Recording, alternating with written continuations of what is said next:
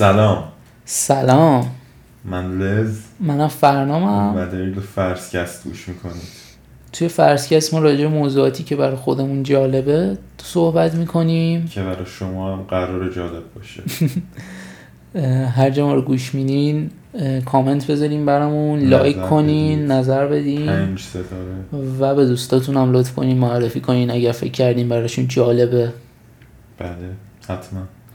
خب ما تو اپیزود قبلی که جمعه منتشر شد راجع به هیپ هاپ صحبت کردیم راجع به رپ صحبت کردیم رپ فارسی رپ آمریکا و راجع به چند تا از خواننده های خیلی معروف صحبت کردیم.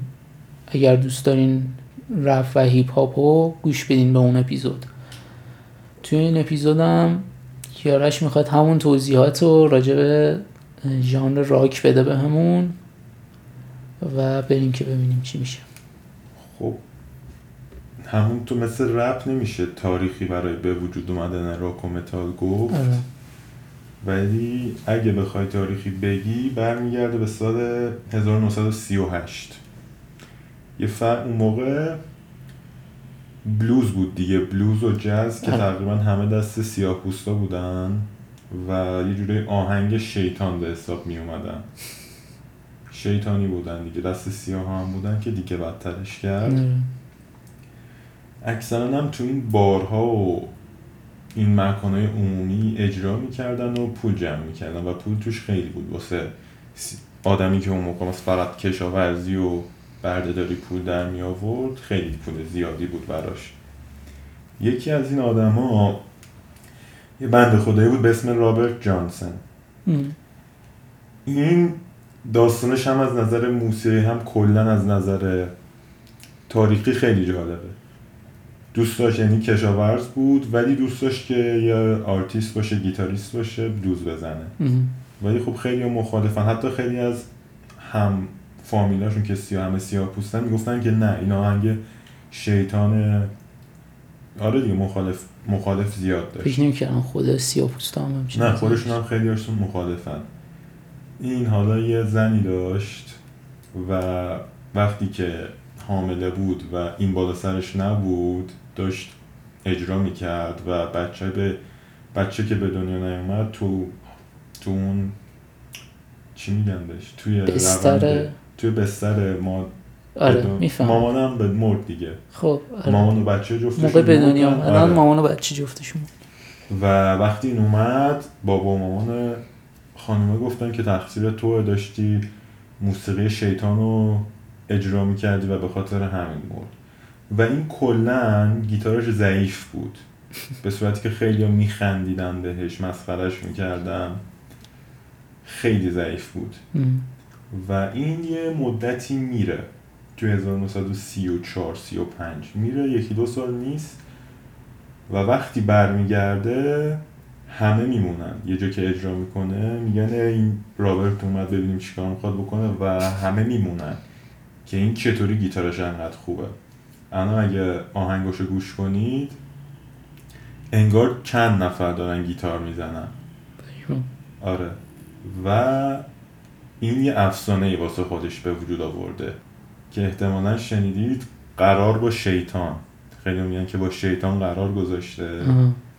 اول من یه راجب دینشون یه توضیح بدم. اینا وودو بودن دیگه دینشون. آفریقا آمریکایی آره. که از آفریقا اومدن دین وودو رو پرستش می‌کردن. و اونجا چهار راه ها یه جای جالبی بود. یعنی جایی که دو تا راه به هم می‌خوره. کلا توی آفریقا اون موقع یه جای یه مکان جالبی بود و میگن شیطان اونجاها بیشتر میچرخه. و یه یه شیطانی داشتن به اسم پاپا لگبا. این اینطوری بود که مثلا تو می‌خوای موفق بشی میومد به تو می‌گفت مثلا باید یه نوزاد پیدا کنی بیاری برام تا من مثلا موفقت کنم. و این یه افسانه که درست کرد اینه که یه مردی توی یه لباس بارونی پالتو بلند با یه کلاه توی چهارراه هست. شبا اگه بری موزیسین باشی شبا اگه بری اونجا اون میاد گیتارتو می‌گیره و کوک می‌کنه و تو می‌تونی دیگه بنوازی دیگه. ولی خب روحتو با اون فروختی. آره. دیو the devil هم از اینجا شروع شد و خیلی معتقدن که رابرت جانسون یه همچین کاری کرده. اون موقع یوتیوب نبوده از رو یوتیوب یاد بگیرن. آره دیگه آخه آره دقیقا. بعد اینکه اومد خیلی موندن دیگه و کلا میگن که وقتی توی اون استودیو داشت ضبط می‌کرد خیلی از آرتیست حرفه وقتی ضبط می‌کنن قاعدتا یه چند بار آره. خراب می‌کنن از اول شروع می‌کنن به رکورد کردن. ولی این اصلا با اینکه حتی یه بارم که توی استودیو ضبط نکرده بود با اعتماد به نفس کامل همه چی رو بد- بدون نقص می‌زد و خیلی میگن که 1927 بود. 1938 نه بود دیگه. چند سال پیش؟ 100 و تقریبا 80 سال 90 سال پیش. آره. نمی‌دونم اینا چقدر درسته ولی اونا که اون موقع اونجا بودن می‌گفتن که این رو به دیوار می‌زد. رو به کسی آره. نمیدیدش یعنی. کسی حرکت انگشتشو نمی‌دید. و کلا 20 تا رکورد از این آدم ضبط شده که حالا اسم رکورداش هم جالبه. هست هنوز الان؟ آره اسپاتیفای هست. جدی میگی؟ تو اسپاتیفای هم هست؟ بزنی میاره. بذاریم آهنگشو. یه لحظه. مثلا اسم آهنگاش گفتیم که crossroad ا هم که دوتا جوان می‌خوره این یکی از آهنگاشه Hell Hound on My Trail. که یعنی یه سگ جهنمی جهنمی. پشت سر من داره میاد مثلا. من تعقیب می‌کنم آره. Me and the Devil Blues. این اسماش هم باعث شد که خیلی بیشتر به این آره که- جزو marketing ش آره. بودم و سال 1938 توی باری که اجرا می‌کرد با یه یعنی یه زن که شوهر داشت به شوهرش خیانت می‌کنه با رابرت و اون یه مردا می‌زنه می‌کشه. نه یه ویسکی سم میریزه میده بهش و خیلی اون شب گفتن وقتی از bartender ویسکی خواست اون ویسکیه سرش پلمپ نبود. خیلی گفتن که نخور این پلمپ نیست اینم براش مهم نبود. خورد و مرد دیگه. Mm. Mm. Blood falling down like hail, blood falling down like hail.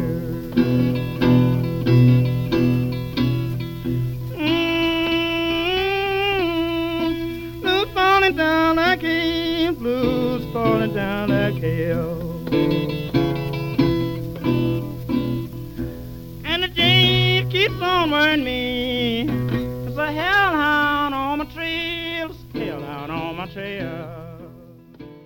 و این علاوه بر دیلفت دولی که راه انداخت یه داستان دیگه هم داره که این دوستمون تو سن 27 سالگی مرده.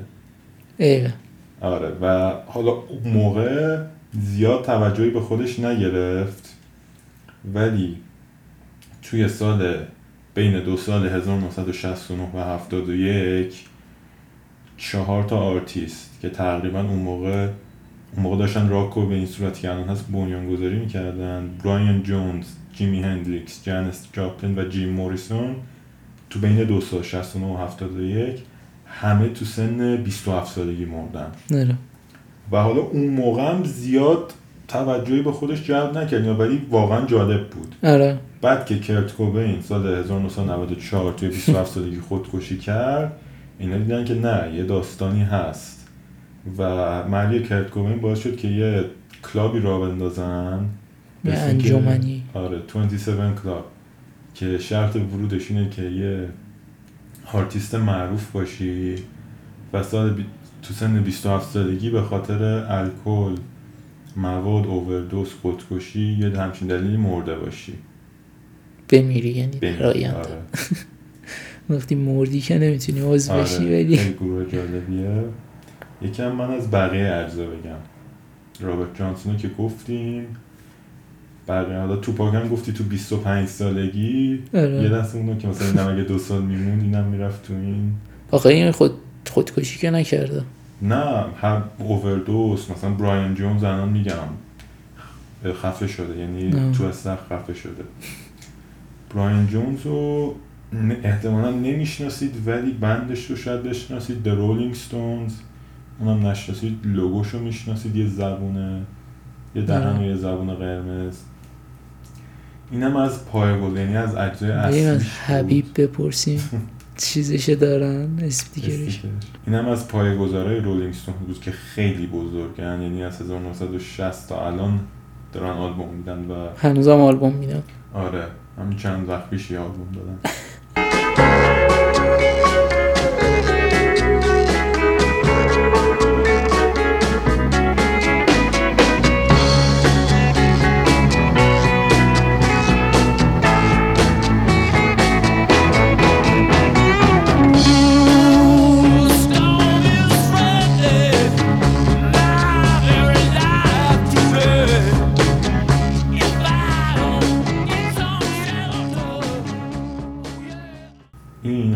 داستانش. البته داستان همشون غم انگیزه این با اینکه یکی از اجزای اصلیشون بود ولی از ب- طرف بقیه گروه یه خورده داشت بقیه داشتن اینو کنار میذاشت ترد می‌شد. آره یعنی این خیلی به بلوز و جاز اورجینال کار داشت ولی بقیه می‌خواستن یه جوری راک تو نیو سکول. بشن. به خاطر همین اصلا موقع آهنگ ساختن به حرف این گوش نمی‌دادن اصلا توجهی نمی‌کردن و این باعث شد که توی یه سالی 1968 فکر کنم دو تا از اجزای دو تا اجزای اصلی گروه میک جگر و کیف ریچاردز اومدن بهش گفتن که ببین نمی‌تونیم اینجوری ادامه بدیم. یه پولی دادن که نسبت به اون موقع خیلی پول بود و حاضر شدن هر سال یه پولی به خاطر اینکه این بند رو رویالتی بدن. آره. اونم قبول کرد و رفت خارج از شهر توی این انگلیس بودن اینا.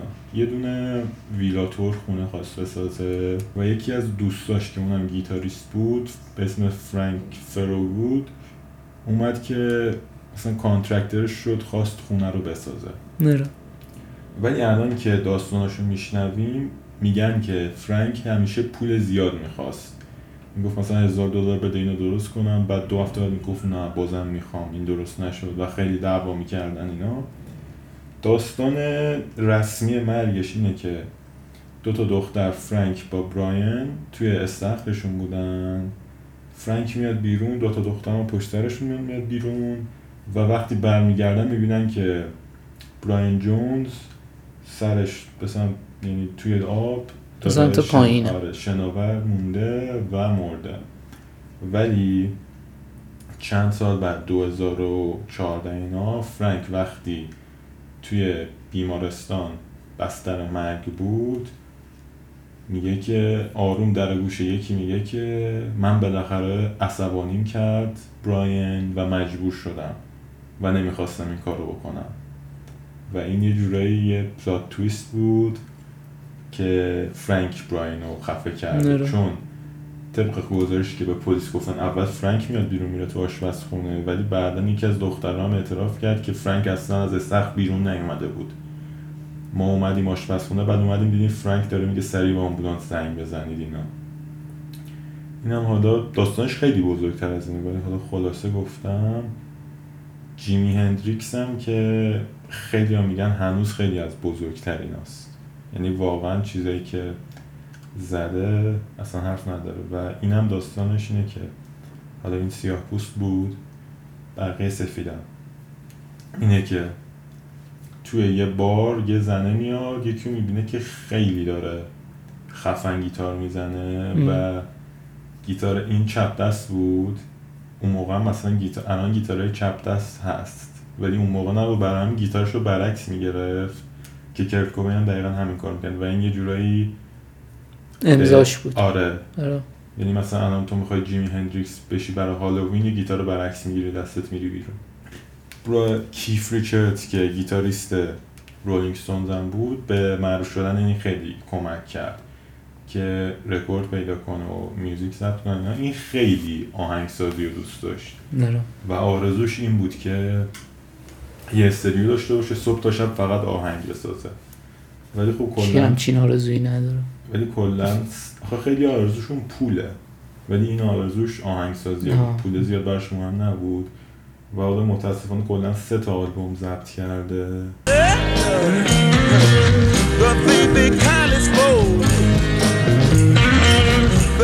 many here among us who feel that life is but a joke. But, uh, but you and I, we've been through that, and this is not our fate. So let us start talking falsely now. The hour's getting late. اون تور آخرش که برگزار شد اصلا نمی‌خواست بره میگو من فقط می‌خوام کار خودم. اصلا دیگه نمی‌خوام ضبط کنم. فقط می‌خوام خودم بزنم. منیجرش میگه که نه بیا این آخرین تور رو بریم. و همه اینا معتاد به مواد و الکل بودن. آره دیگه. آره، نگفتم. منیجرش گفته که بیا بریم این آخرین تورته. بعدش پول جمع کنی بیا استودیو بزن برای خودت. اینم میگه باشه و تو تور اووردوس می‌کنه و میمیره متاسفانه. تو چیزم دیدیم اگه اهل فیلم باشین همین فیلمی که راجع به کوین بود با همین رپسودی. آره. تو اونم قشنگ نشون میده. کلا زندگیشون تو الکل و مواد و اینجور چیزا دیگه. دقیقا. و این اصلا مثلا چند تا از اجراهای زندهش این هم vocalist بود یعنی هم می‌خوند هم lead guitarist. حالا. lead guitarist کسیه که سولوی گیتار رو می‌زنه خیلی سریعتر و معمولا دو نفر مختلف این کار رو می‌کنن. مثلا تو Metallica lead با vocalist فرق داره. خب، ولی این جفتش با هم بود و کنسرتاش این زنده همون چیزی که می‌زد و اجرا می‌کرد. خیلی شاید الان زنده نتونن اجرا کنن اون دقیقا. کارشون رو. ولی این بعد با دندونش حالا فیلماشو می‌ذاریم با دندونش گیتارشو آتیش می‌زد اصلا دیوونه ای بود واسه خودش. بعد حالا 1994 کرت کوبین.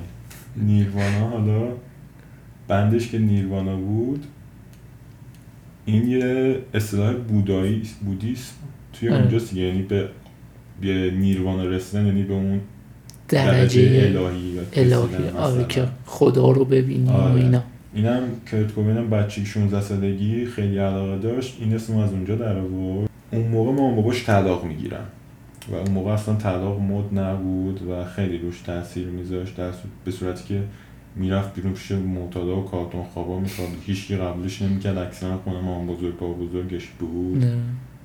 گیتار رو که کشف کرد رفت پیش معتادا آهنگ Something in the Wayش که الان خیلی معروف شده تو فیلم بتمن بود و کنار کارتون خوابا نوشته بود. چه از لیریکسش هم مثلا مش- مشخص اولش میگه underneath the bridge. نه.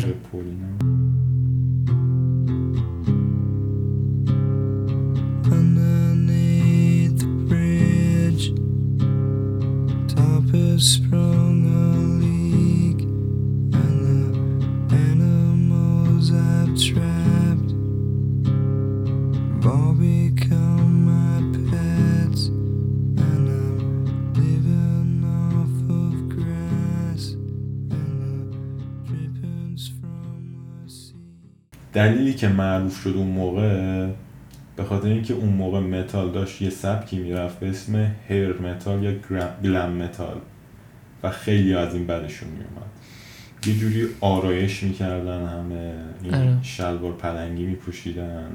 آها چیزا مثلا. فکر کردم اول goth ا رو میگی ولی نه, نه. برعکس goth ا آره دقیقا. رنگ و رنگ بود همه جا. آره.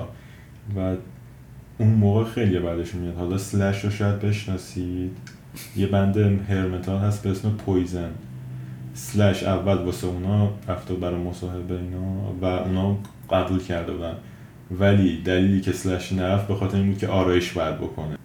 و خیلی بعدشون میومد دیگه. و آره. این سال 1991 اینا آلبوم اولش 89 بود ولی زیاد توجه جلب نکرد. یه دونه موج جدیدی از راک بود به اسم گرانج که اولیش نبود ولی بزرگترینش بود. آره. این باعث شد که اون سبک هرمتال هم بمیره کم کم دیگه. کسی بهش توجه نکنه. و این بزرگش کرد اون موقع خیلی معروف شد و اصلا جنبه اون معروفیتش رو نداشت. چون اصلا گرت؟ کنسرتاشو ببینی اصلا مشخصه که این آره. بدبخت به کمکی نا- لازم داره. مثلا میره میپره رو درامر گیتارشو پرت می‌کنه این بر اون بر آماده اون شهرتی که به دست آورده نبودن. دیگه. خیلی هاشون نبودن آره. حالا یه داستان دیگه هم هست. اگه برسیم میگم. آره کرت کوبین بعد آلبوم اولش که بلیچ بود ولی خیلی توجه جلب نکرد. آلبوم دومش که نور مایند بود یه عکس یه بچه تو استخره. خیلی هم میگن به خاطر اون درامرشه چون درامرشون اول شد دیو گرول اومد که الان هم band Foo Fighters رو زده. خیلی هم میگن به خاطر درامرش Nevermind اون معروفیتی که داشت و مدیون به درامرش بود. این یه میلیون تا اون موقع فروخت و الان هم هنوز تو Spotify به یه میلیارد رسیده. آره. خیلی معروفه. Teen Spirit حالا اینا معروف ترین آهنگشان داستانش جالبه. تین سپیرت از اون چیزایی که به زیر بغل می‌زنن. مام, مام. آره. آره. تین سپیرت اونه. و کرت با دختری بیرون بوده. مثلا دیوونه بازی می‌کنن جفتشون معتاد بودن. مواد زده بودن. شب که میان خونه وقتی میخوابن دختره پا میشه. روی دیوار می‌نویسه که کرت smells like teen spirit. و پا میشه میره. و این پا میشه صبح.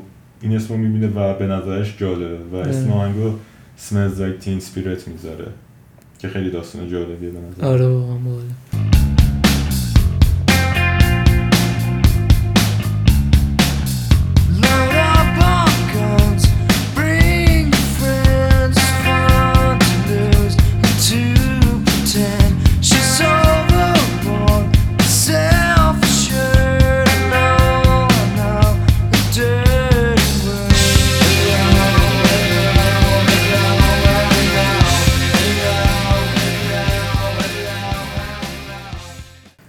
همش رو کوک و اینا بودن. و یه فمینیسم فمینیست بود کرت کوبین. خیلی بد. نه بابا. خیلی بد. ولی از این. علکی ها نه واقعا داشت فکر می‌کرد- می‌کردم خیلی دختر بازه اتفاقا. چون نه. ظاهری هم خودش نه زیاد. یعنی اینجوری نبود که به دنبال همه. مثلا می اومدن با هم دیگه اینم نه نمی‌گفته. نه ولی, ولی دنبالش هم نمی‌رفته اسلش و اینا نه زیاد. سلش خب این حقوق زنو خیلی اهمیت می‌داده و یه آهنگ داره به اسم Polly آره. توی همون Nevermind ش هست که این Polly در واقع یه داستان تجاوزه که فرد متجاوز داره تعریف می‌کنه. به متنش اگه یکم توجه کنید مشخصه. من یارو که مثلا داره تجاوز می‌کنه این رو داره از دهن خودش تعریف می‌کنه. و داستان واقعی بود. یه دختره مثلا اومده بود بهش گفته بود و وقتی این آلبوم و آهنگو میده چند وقت بعد به خبرش می‌رسه که چند نفر موقع تجاوز واقعا این آهنگو خونده بودن. خیلی عصبانی میشه و تو آلبوم بعدیش این یوترو یه آهنگ از ریپ می آره.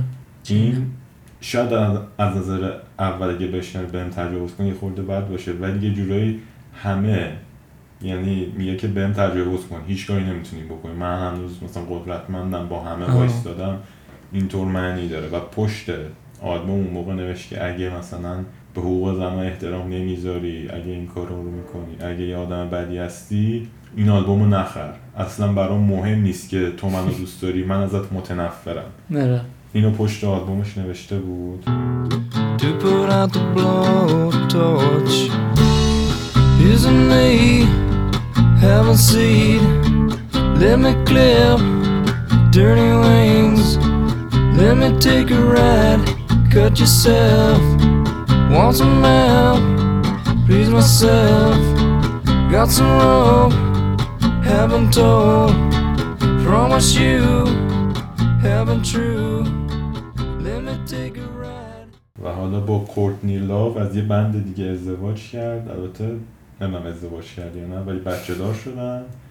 فرانسیس لاو فران... حالا اسم مامانش رو برداشت نمی‌دونم چرا که وقتی یکی دو سالش بود که خودکشی خودکشی. کرد با یه شاتگان. ولی خب این هم هنوز بحث راجبش هست که آیا واقعا خودکشی کرده یا نه. نه بابا جدی. آخه تو پاکم که اپیزود آره. قبل راجعش صحبت کردیم خیلی هنوز میگن زنده است و اینا نه این چیز می‌کنن که مرد کشتنش آها خودکشی نبوده زیاد آخه اونو آره زیاد توش نمیم شد زیاد چیز منطقی نبود ولی آره. که کمپ ترکیه خب مثلا اینا همه گنگستر بودن واقعا به جز. چیز رپیشون واقعا گنگستر بودن با هم مشکل داشتن همشون اسلحه داشتن. ولی تو راک خیلی اینجوری نیست. اصلا اینجوری نیست. اصلا مثلا آهنگای دیس و اینا واسه راک نیست. آره. فقط مثلا با گانزن روزز خیلی مشکل داشت نیروانا. اونم اینه که این دوتا بند دقیقا مخالف همن یه جورایی. مثلا گانزن روزز خیلی آتیش بازی می آورد. مثلا می‌خواستن بیان با بادیارد می اومدن همشون. کلی مهندس صدا بود اون پشت. ولی نیروانا دقیقا برعکس. کنسرتاشون اصلا هیچ آتیش بازی نداشت. همجوری خیلی آروم‌ترن. دیگه. بعد خود کت فقط یه پدال دی اس داشت. فقط با اون کار می‌کرد. این اصلا مهندس صدایی هم نبود.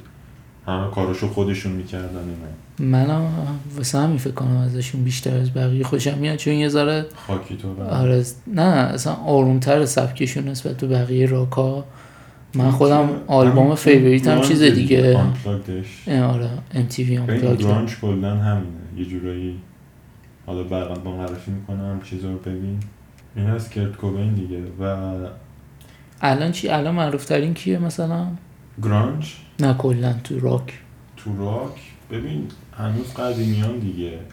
عوض آره. چون خیلی منم اونا هستن band جدیدی نمی‌تونه نمی‌تونه. جاشون رو بگیره. مثلا Metallica ACDC همین Red Hot Chili Peppers تو Spotify بری مثلا احتمالا اینا هنوز از همه بیشتر بزرگترن. و هنوز هم دارن فعالیت می‌کنن. آره durability شون یعنی مثلا مدت زمان کاریشون خیلی بیشتر از رپه چون از 20 مثلا اولین کسی که مثلا آلبوم متال زد بلک سبف بود.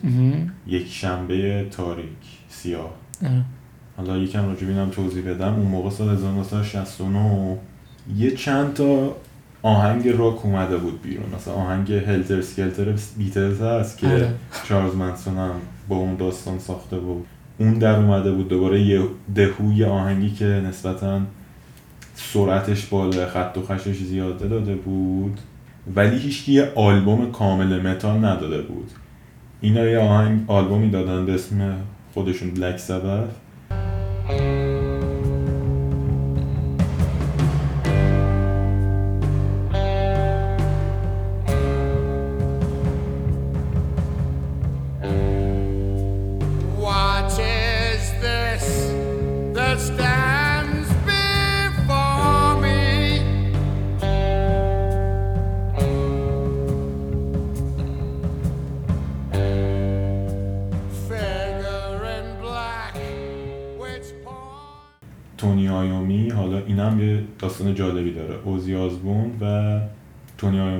گیتاریست بود اوزی آزبون vocalist که هنوزم نسبتا معروفتر از این دوتاه و گیزر باتلر آره منم فقط اوزی آره. خب اینا یه آلبومی دادن Black Sabbath و کاور عکسش یه حالت جادوگر توی کلبه است. و اون موقع ببین خیلی داستان ایجاد کرد که خیلی هم گفتن این یه جادوگر واقعی و این حرفا اصلا آهنگاش ببین توی music theory یه چیزی هست که اگه یه نوت رو برداری و نوت سوم و پنجمش رو اضافه کنی این از قدیم به اسم devil's music بود. آها. و این تو اون دوتا آکورد آکورد اولش که می‌زنه کاملا مشخصه Black Sabbath ه و خیلی controversial بود اون موقع. می‌گفتن آهنگ شیطانه این حرفا. و اون کارهایی که اونا می‌کنن هنوزم میگم آره ولی آخه خیلی هاشون واقعا هست. مثلا death metal اینا کاورهای عجب غریب می‌زنن متنشون. ولی آره. حالا راجع به تونی آیومی گیتاریستشون بگیم. یه جا شنیده بودم که هرچی ما به این تیکه های گیتار riff میگیم تو متال مثلا. یه تیکه آهنگ بهش میگیم riff گیتارش. یه جا شنیده بودم که هر چی riff هر کی تا الان riff نوشته یا یه version آرومه یا تند یا یه ورژنی از ریفای تونی آیومیه. خیلی بزرگه و واقعا تاثیر زیادی داشته و اون روزی که قرار بود تو کارخونه کار می‌کرده اون روزی که قرار بود بره دنبال بند و گیتاریستش گیتاریست دنبال کاراش بکنه به اون کارخونه می‌خواد نامه بفرسته که من دیگه نمیام. مامانش میگه که نه زشته تو باید بری روز آخر تو کار کنی بگی من نمیام بعد بیای بیرون. آره.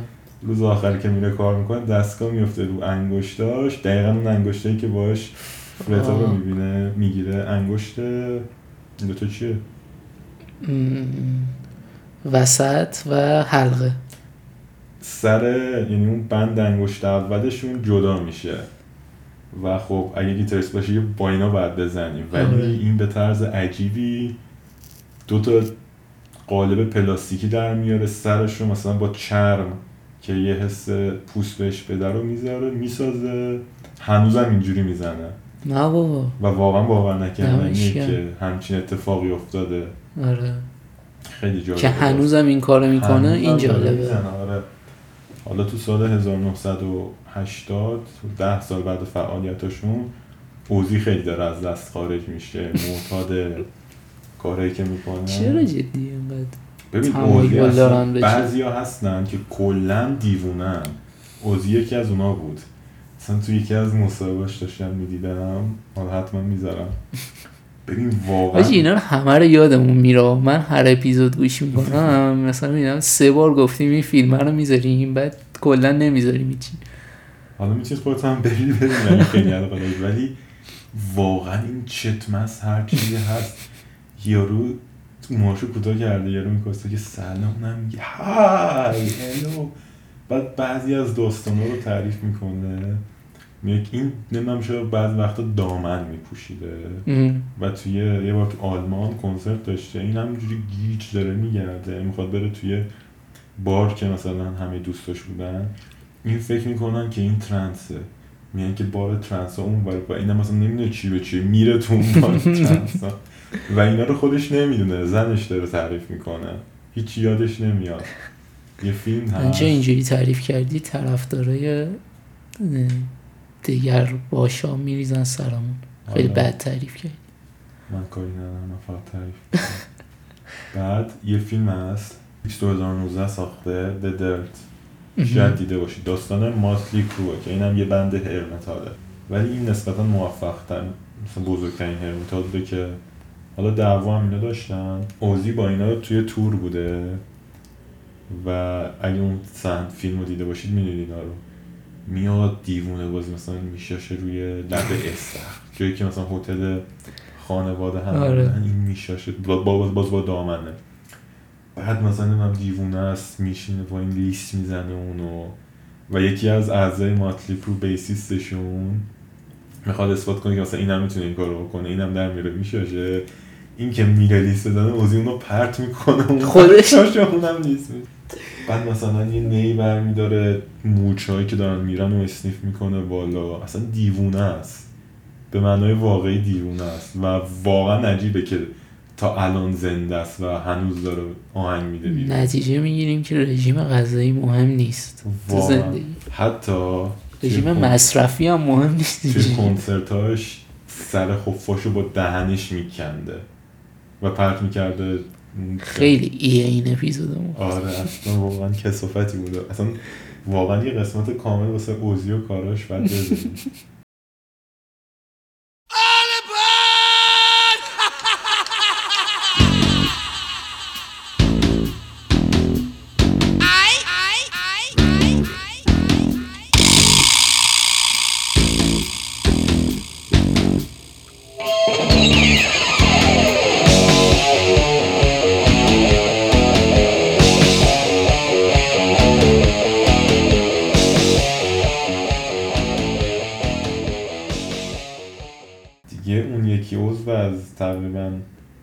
جدیدترین عضو کلاب 27 ایمی واین هاوسه آه که شاید شنیده باشی اون احتمالا. برای عامه مردم ایران معروف تر اون هم معتاد بوده و حالا من زیاد راجبش نمی‌دونم و کوتاه میگم. معتاد بوده و با یه دوست پسر داشته که این خیلی روش تاثیر گذاشته.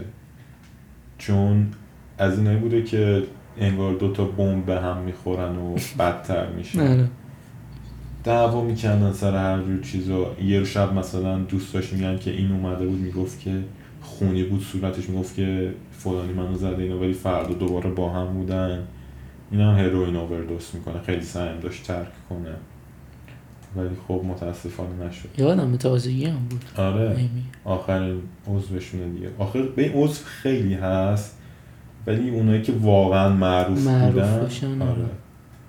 بعد یه داستان دیگه هم که می‌خوام بگم راجع Pink Floyd ه. آره Pink Floyd هم بود.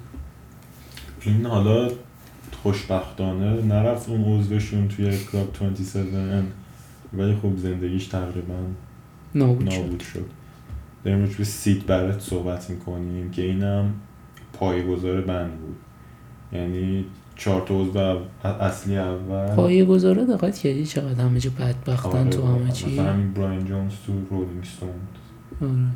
این راجر واترز و ریچارد رایت رو گیر میاره درامر و bassist. و حالا band رو می‌زنن و Pink Floyd هم در واقع دو تا اسم یه دونه Pink نمی‌دونم چی چی بود و Floyd یه چیزی. اینا بلوزای قدیمی بودن که این دوتا رو اسمش رو می‌ذاره رو هم Pink Floyd میشه. آها. آره. و اینم اون موقع نسبتا چیز جدیدی بود Pink Floyd. خیلی ها اصلا شبیهش هیچی نشنیده بودن. خیلی band معروفی شد.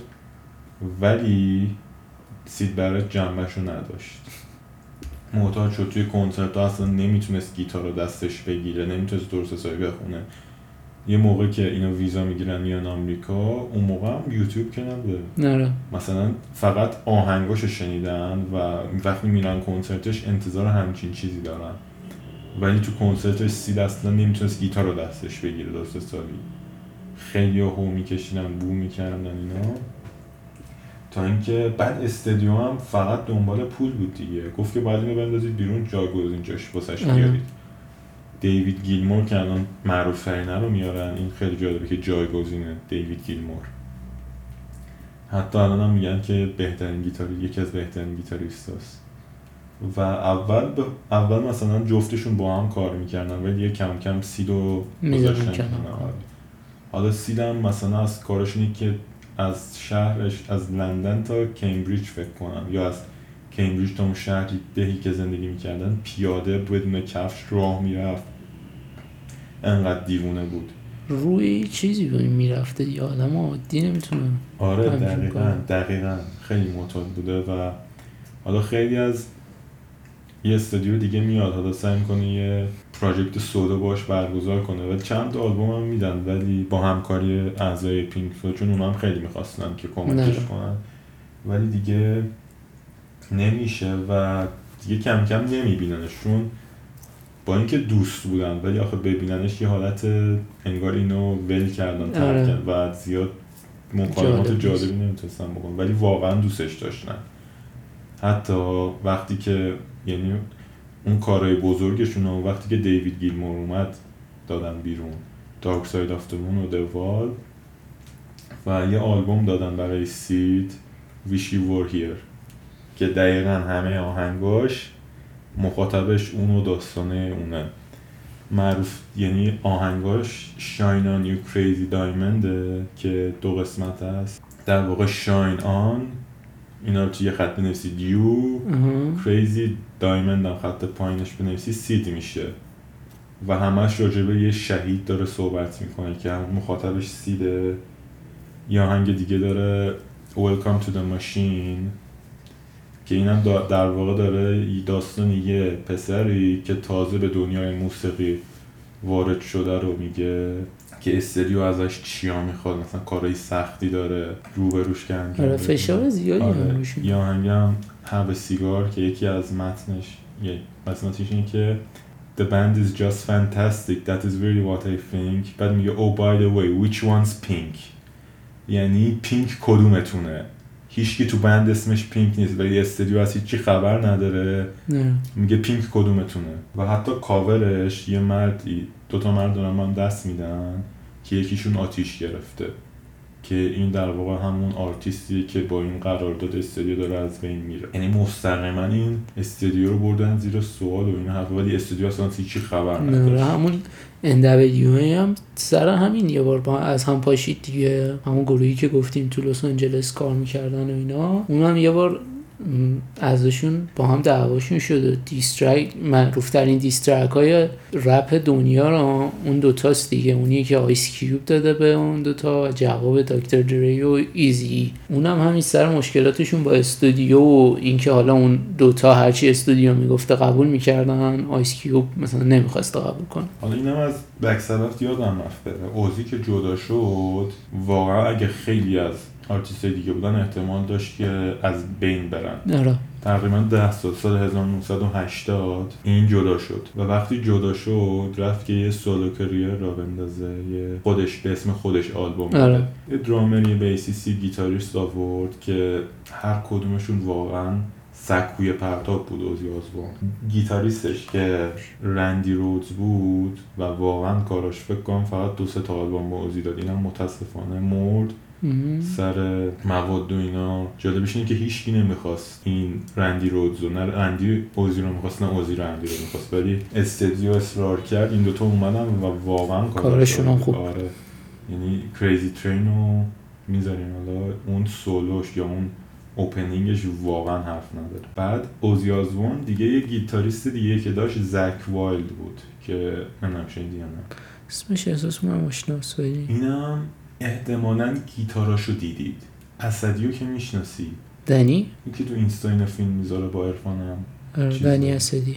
یه گیتار داره سفیده یه حالت دایره سیاه. اینا. من دنبالش نمی‌کنم. حالا اگه دوست ندارم سبک باشید یه گیتار سفیده که یه دایره های سیاه روشه که این گیتار طرح زک وایلده.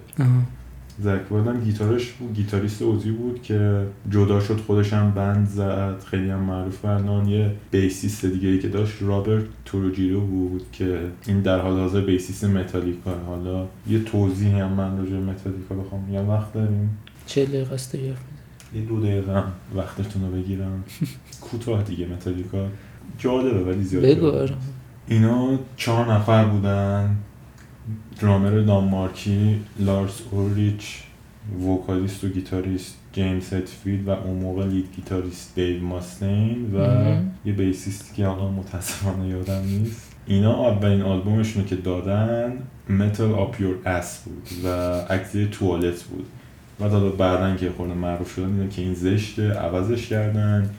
Kill 'Em All که وقتی که اینا دعواشون خیلی دعواشون شد دیو ماستین جدا میشه. گیتاریسته و یه band دیگه می‌زنه به اسم Megadeth. اونجا. معرفی می‌کنه. اون معروف هست ولی اصلا به نزدیکی متالیکا نه. آره ولی کل آلبومایی که فروش کرده روی هم از پرفروشتری اون کمتره. حالا الان با هم آشتی کردن ولی اون موقع این دوتا مثلا طرفداراشون خیلی با هم مشکل داره. ولی خودشون هیچ مشکلی ندارن.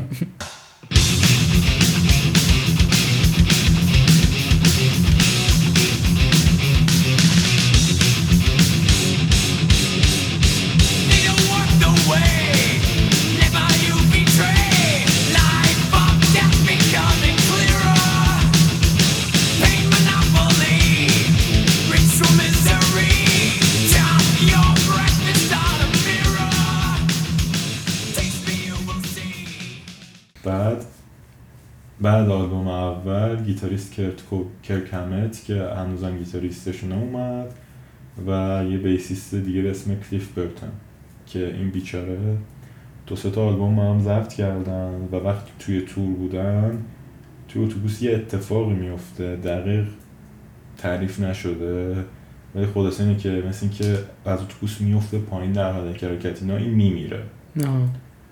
و یه بیسیست دیگه میاد به اسم جیسن نیوستد که این واقعا به نظرم خفن ترینش بوده. این موقع خوندن تو کنسرت اون استایلی که داره به نظر من اصلا بهتر بوده. ولی حالا سال 2000 این یه بند دیگه داشت. داشت روی بند دیگه کار می‌کرد و اون یکی اعضا مخالف بودن. ولی- همش باید. اینجا باشی بعد حالا داستان شد اینم میره. جدا میشن از هم. و رابرت میاد که تا الان هم اون بیسیستشونه بعد حالا یه چیز جالب مثلا الان هر کدوم از اجزا حدودا 300 میلیون 150 میلیون دلار پول دارن اعضا منظورش از. اجزا اعضای گروه ولی رابرت بیچاره 20 میلیون دلار پول داره اینم که چون 20 میلیون حالت پول کمی نیست خوبه آره. نسبت به آه. 300 میلیون یه خورده اذیت کننده آره. است و جیسن یه مصاحبه باش دیدم. میگه که وقتی داشت قبول کردن واسه بیسیست متالیکا وقتی رفت مامان بابای کلیف هم اونجا بودن. همون بیسیستی که مرده بود. و قبلش مامانه بغلش کرده بود و می‌گفت تو رو خدا مواظب باشی. و این میگه که اون لحظه خیلی لحظه احساسی بود. آره. چون در واقع جایگزین پسرشه دیگه. پسرشونه. این هم از این که میگن بیسیس متالیکا یه جوری تلسم شده است. نسبت به بقیه اجزا که ثابت مونده آره همون تلسم شده ای که 20 ساله داره کار می‌کنه. حالا عکس و فیلم هر شاید بتونیم می‌ذاریم دیگه. آره این دفعه اطلاعاتمون زیاده. مرسی که تا اینجا گوش دادین. اپیزود نهم فرضکست هم همینجا به پایان اگه می‌رسه خوشتون اومد یا موضوع دیگه ای می‌خواید آره موضوعهای مورد علاقتون رو با همون به اشتراک بذارین. و خدافظ خدا نگهدار.